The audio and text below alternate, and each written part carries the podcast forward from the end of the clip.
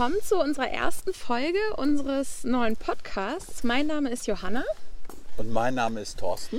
Und wir arbeiten im Industrie- und Mittelstandsbereich der Hamburger Sparkasse und haben uns vor einiger Zeit mal zusammengesetzt und überlegt, ähm, was kann man denn mal anders machen oder was sind neue Dinge, die man ausprobieren kann.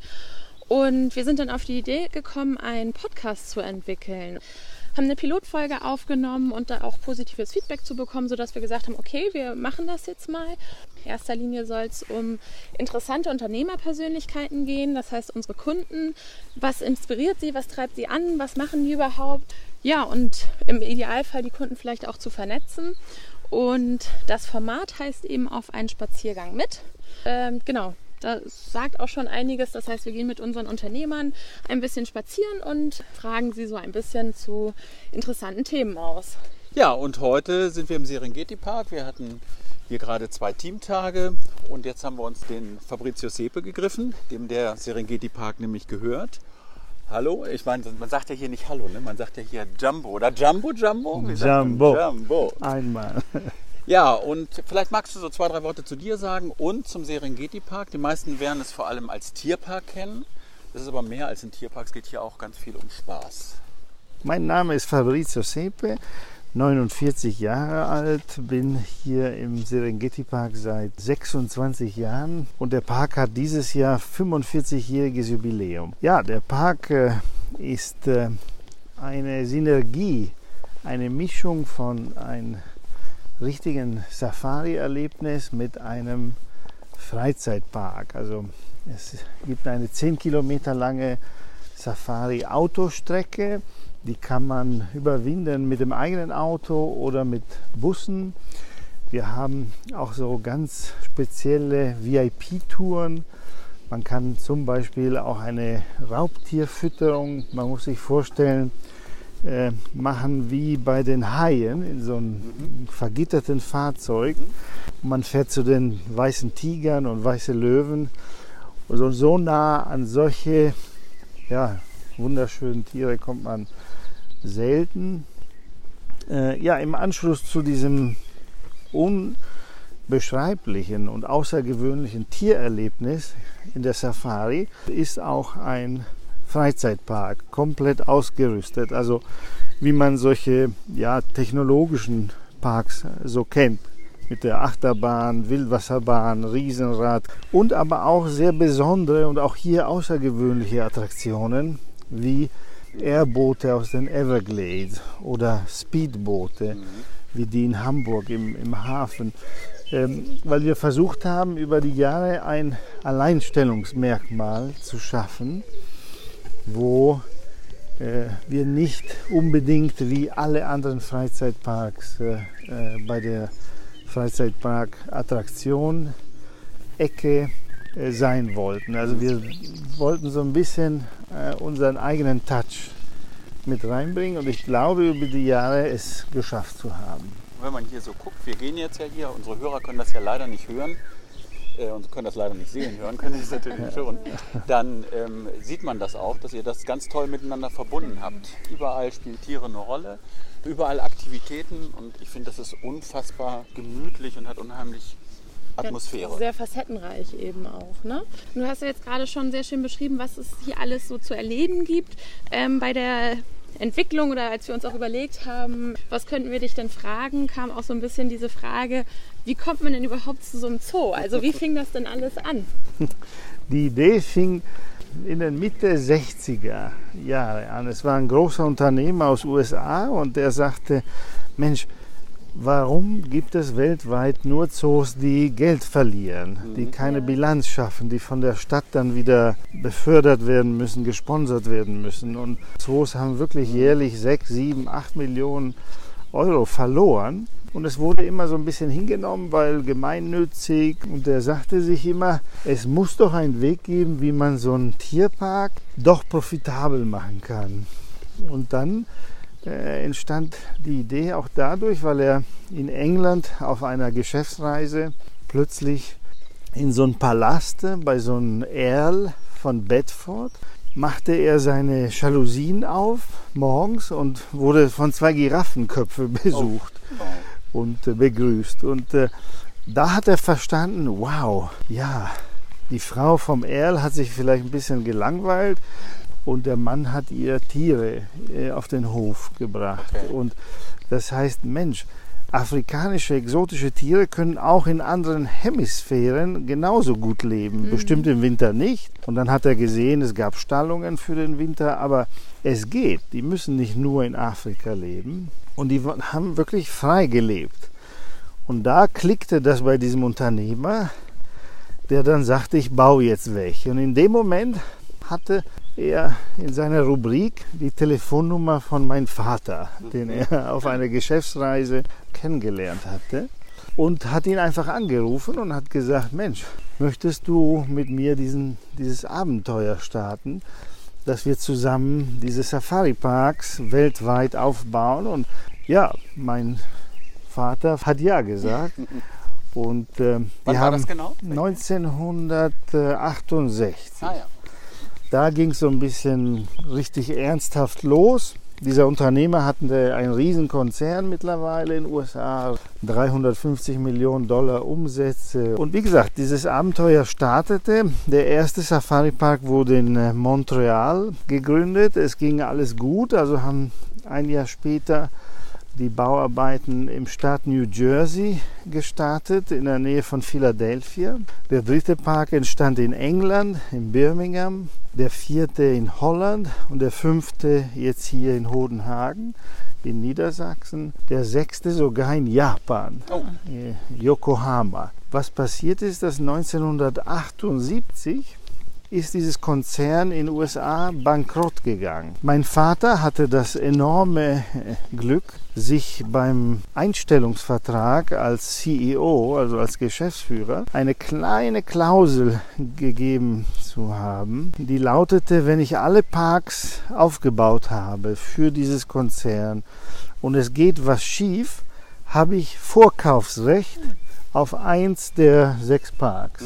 Und äh, die waren tatsächlich alle gebaut und hatten alle aufgemacht. Und erst dann ging dieser Konzern pleite. Und als die konkursverwaltende Rechtsanwälte aus Chicago einreisten und wollten diesen Park auch in die Konkursmasse äh, bringen und auch veräußern und verkaufen, kam mein Vater mit äh, mit seiner Ver Vertragsklausel und sagte, Moment mal, den möchte ich aber kaufen. Und äh, die Anwälte wussten von dieser Klausel natürlich nicht, waren sehr überrascht, mussten aber dann ein Angebot machen. Dieses Angebot hatte mein Vater dann angenommen. Ja, und jetzt sind wir hier. Wieso hat er sich diesen ausgesucht? Das ist dann die nächste Frage immer. Und ähm, damals war kalter Krieg und er hatte fürchterliche Angst, dass ein Krieg ausbrechen könnte. Und er wollte den schnellsten Weg zurück nach Italien. Und das ist die A7 gewesen damals. Er hatte wirklich Visionen wie, ich packe meine Kinder ein, zwei, drei Mozzarella und wir fahren einfach in der Nacht, wenn die Panzer der Russen doch reinkommen, ab nach Italien. Und da warst du auch schon dabei? Ich war dabei. So kommt man zu einem Tierpark, Wildpark. Ja. Sehr interessant und ich fand dieses Bild so gerade so anschaulich mit den Giraffen, weil wir, als wir vor zwei Jahren hier schon mal Ja. die Teamtage gemacht haben, da hatten wir ja die Lodges, wo man direkt morgens aufgestanden ist, auf die Veranda getreten ist und man sah auf der anderen Seite die Giraffen und ich glaube, das war für uns alle ein unbeschreiblich schönes Erlebnis Stimmt, und das war jetzt sehr interessant, das auch in dieser Gründungsgeschichte nochmal so zu hören und dieses Bild, was ja auch hier im Serengeti Park man wirklich jetzt heute auch erleben kann. So. Wenn man dich, Fabrizio, kennt, dann machst du immer einen ausgeglichenen und fröhlichen und ich würde mal sagen glücklichen Eindruck. Kann man sagen, dass das, was du hier tust, dass dich das glücklich macht? Man kann sagen, dass äh, auf jeden Fall für mein Leben und mein Film des Lebens das auf jeden Fall mein Schicksal ist und mein äh, Ruf. Äh, ich musste mich schon fragen, ne?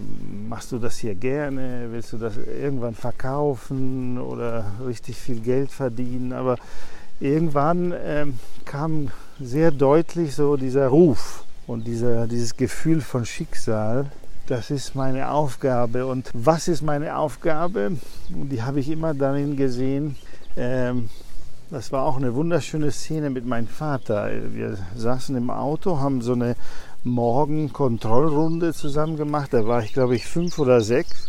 Und diese Szene hat mich sehr geprägt, weil er, wir waren einmal durch die ganze Safari gefahren. Er hatte so ein Jeep mit so einem Gewehr und so einem Fernglas. Und wir waren durch mit unserer Kontrollfahrt und auf einmal bremst er ganz doll, zieht bei mir auf meine Seite das Fenster runter und da kamen schon die ersten Besucherautos rein und da war ein Käfer, VW Käfer und er zeigte auf das Auto mit dem Finger und sagte, da, schau mal an. Und da waren zwei Kinder, die guckten gerade aus einem Fenster raus, weil die Giraffe auf den zukam und mit dem Hals so runterkam. Und natürlich, umso näher die Giraffe kam, umso mehr haben die Kinder den, den Mund aufgemacht und die Augen wurden immer breiter.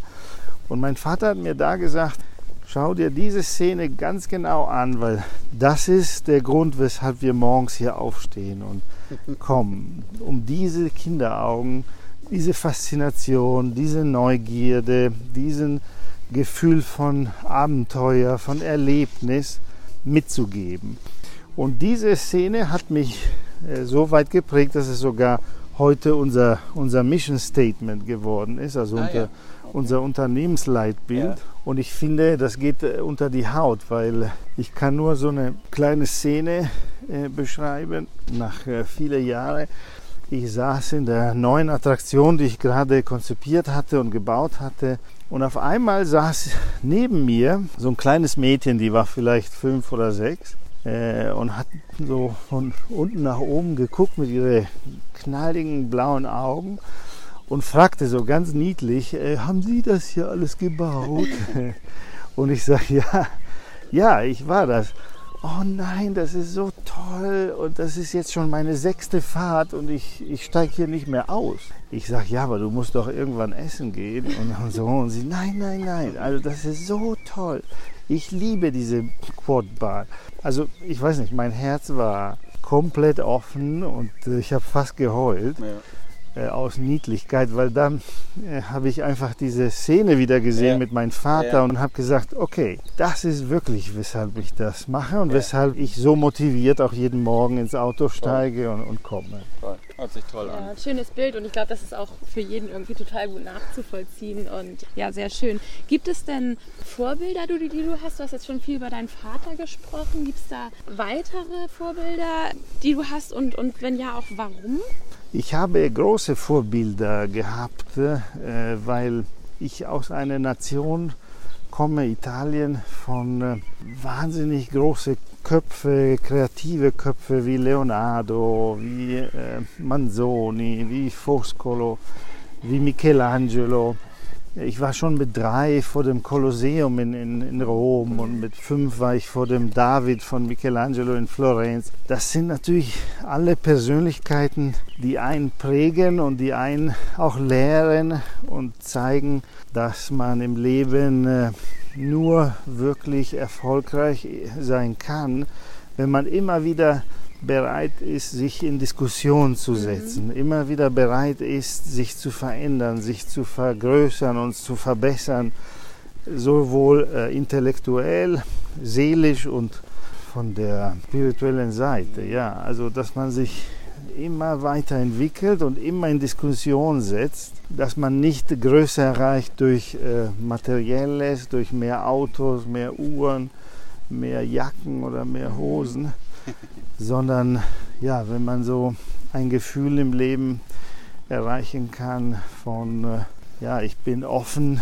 gegenüber der Komplexität des Lebens und wachse aber dadurch und gebe überhaupt nichts für selbstverständlich. Und solche Vorbilder waren da und dazu zählten natürlich auch mein Vater und meine Mutter und meine Geschwister, aber hauptsächlich diese, diese Megafiguren, die einem in Italien gleich so ziemlich stark ja, ins Gedächtnis geschoben werden in, in der Schule, yeah. in der Erziehung. Da merkt man dann ein bisschen den Italiener in dir. Ne? Also merkt man ja auch, wenn man dich hört. Aber da ganz besonders. Ich bin übrigens gerade beeindruckt, weil wir gehen gerade an den Dinosauriern vorbei Und ähm, das ist schon auch beeindruckend. Allein dafür würde es sich schon lohnen, hierher zu fahren und den Serengeti Park anzugucken, obwohl das ja ein Teil, wirklich eine Teilattraktion ist. Da musst du etwas genauer sein, weil sonst denken die Hörer, das sind echte Dinosaurier. Okay, gut, ja, du hast recht. Das ist nicht Jurassic Park. Ne? Genau. Also Nein, wir aber- würden sofort 5 Millionen Besucher haben, aber Ja. äh, ja, wir sehen beeindruckend aus. Wir sehen so echt aus und bewegen sich und es ist schon toll. Ich glaube, jedes Kind ist da total begeistert. Du hast ganz viel erzählt von dem, was dich inspiriert und ähm, auch so ein bisschen was zum Thema Vorbilder. Ähm, und da ich dich gut kenne, das finde ich alles so, das, das macht dich aus, das bist du. Gibt es, und das könnte ich echt nicht beantworten, wenn mich das einer fragt, gibt es irgendwas, wovor du Angst hast? Gibt es das eigentlich? Auf jeden Fall habe ich Angst vor Unfällen, vor Menschen, die ich durch äh, diese Firma, durch dieses Produkt, äh, der eigentlich ein ganz anderes Ziel hat, aber trotzdem zu einer Verletzung, körperliche Verletzung bringe oder sogar zum Tod. Hier gibt es natürlich diese vielen Attraktionen und ein Kind oder ein Mensch kann auch in Hamburg bei einem Kinderspielplatz stürzen und sich den Kopf so einschlagen, dass er dann stirbt. Hier sind natürlich die Wahrscheinlichkeiten höher. Äh, an jeder Ecke gibt es Wasser, Boote, Achterbahnen, die eine Gefahr darstellen. Und ich habe mich äh, selbst oft gefragt, was macht mir am meisten Angst, ist, dass ich so ein Kind oder einen Erwachsenen vor mir liegen sehe und, und er nicht sterben musste mit einem Herzinfarkt, aber durch einer der Maschinen hier oder der Tiere hier. Das ähm, ist auf jeden Fall ganz hochgespitzt das äh, Höchste, was mir, mir Angst macht. Ja. Wenn man jetzt noch mal so ein bisschen zurückkommt, das Thema Vorbilder oder auch in die positive Richtung schaut, welche Werte sind dir denn wichtig? Also so ganz im Allgemeinen jetzt auf vielleicht deine Persönlichkeit, aber auch im Hinblick auf deine Mitarbeiter. Wir haben uns sogar in Form von verschiedenen Seminare äh, hinsetzen wollen und mal äh, auch Firmenwerte äh, definieren wollen. Und wir haben sechs insgesamt ganz klar definiert nach äh, vier Tagen Seminare. Und das waren äh, hochwertig und sicher wollen wir bauen. Wir wollen vertrauensvoll und respektvoll mit unseren Mitarbeitern und mit unseren Gästen umgehen. Und wir wollen innovativ und zielorientiert sein. Und auf jeden Fall innovativ, weil, wie ich vorhin sagte, diese Attraktionen mit diesen Booten und so sind sowas von äh, einmalig oder allein diese Interactives, diese Möglichkeit über eine App Ja. die Tiere zu füttern und, und das auch noch äh, von zu Hause nach So 17 kraulen Uhr. sozusagen ja sogar, ne? Genau, also man kann sie kraulen, man kann sie füttern, man kann den Salzstange anbieten. Also es ist eine Attraktion, die ist äh, weltweit einmalig und von solchen innovativen Attraktionen gibt es im Park äh, wirklich sämtliche. Und wir haben uns immer so ein bisschen angestrengt zu sagen, ja, wir bauen viele Sachen, die vielleicht auch viele andere haben, aber wenn wir wirklich uns mal hinsetzen und briefen und planen, wollen wir wirklich was Innovatives Ja. mal schaffen. Jetzt wäre ich noch mal fast geschäftlich, also nicht wirklich, so ein ganz bisschen nur. Ich habe ja jahrelang an dir rumgebaggert, äh, erstmal kennengelernt und dann wollte ich mal mit dir mal gerne auch was Schönes machen, so wie wir das so in der Bank ja machen. Und dann irgendwann ähm, hat es ja auch gefunkt, also wir arbeiten seit einigen Jahren, also gefunkt hat es vorher schon, aber dann hat es auch banktechnisch gefunkt. Und ähm, wir machen ja seit einiger Zeit dann auch das eine oder andere. Wenn du mal so auf die Haspa guckst, ich weiß, das ist eine mutige Frage, nicht? aber wenn du mal so auf die Haspa guckst, ähm, was gefällt dir daran? Du kannst auch sagen, was dir nicht gefällt, aber das sagen wir den Hörern dann. Schneiden wir dann raus. Schneiden wir raus. Sehr gut. Also das meiste, äh, was mich beeindruckt hat, äh, ist äh, die Frauenquote und wie hübsch alle Frauen sind. Das musst du als Italiener sagen. Ach so, oder? Das ist ja okay. klar. Ja. Unabhängig davon, was sehr wichtig ist, ähm, ich habe mich zu Hause gefühlt. Ich habe mich sicher gefühlt und angekommen gefühlt. Und ich glaube, es gibt für einen Kunden von einer Bank kein schöneres Gefühl.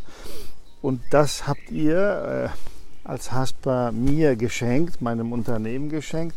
Natürlich nicht einfach so und durch dieses Klicken und diese Chemie, sondern auch durch die ähm, ganz, ganz tiefe Professionalität, die ihr Oh, da schön. reingebracht habt. In den Gesprächen, in den Vorbereitungen, in den Meetings.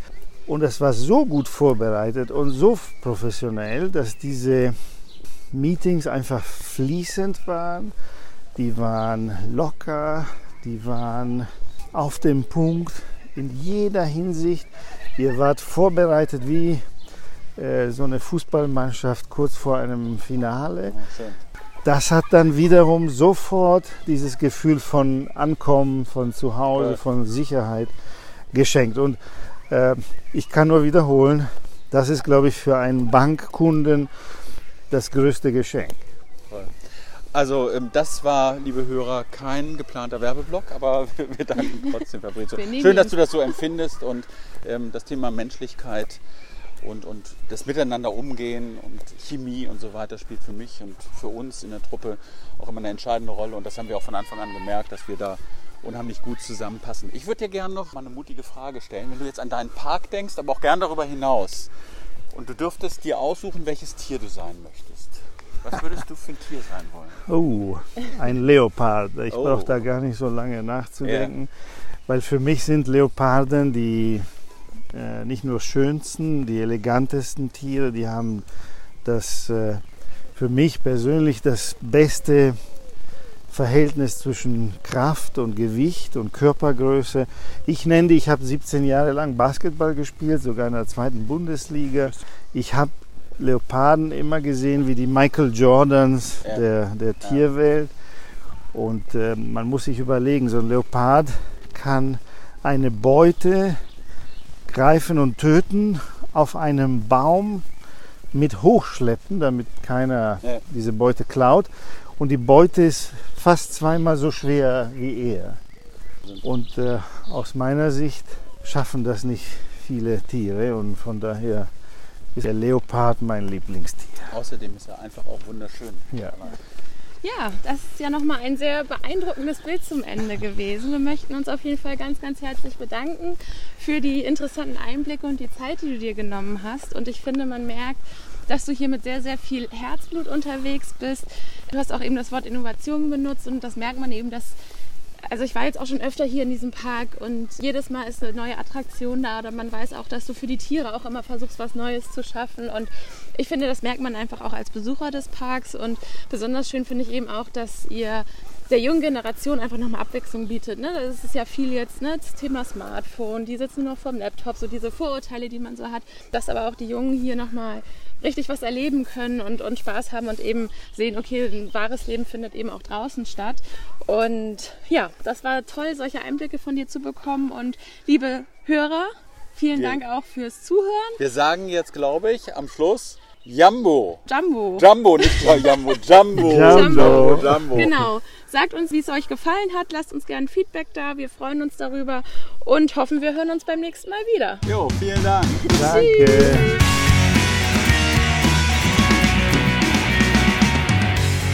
Im Serengeti Park, die Löwen kommen im Visier. Im Serengeti Park.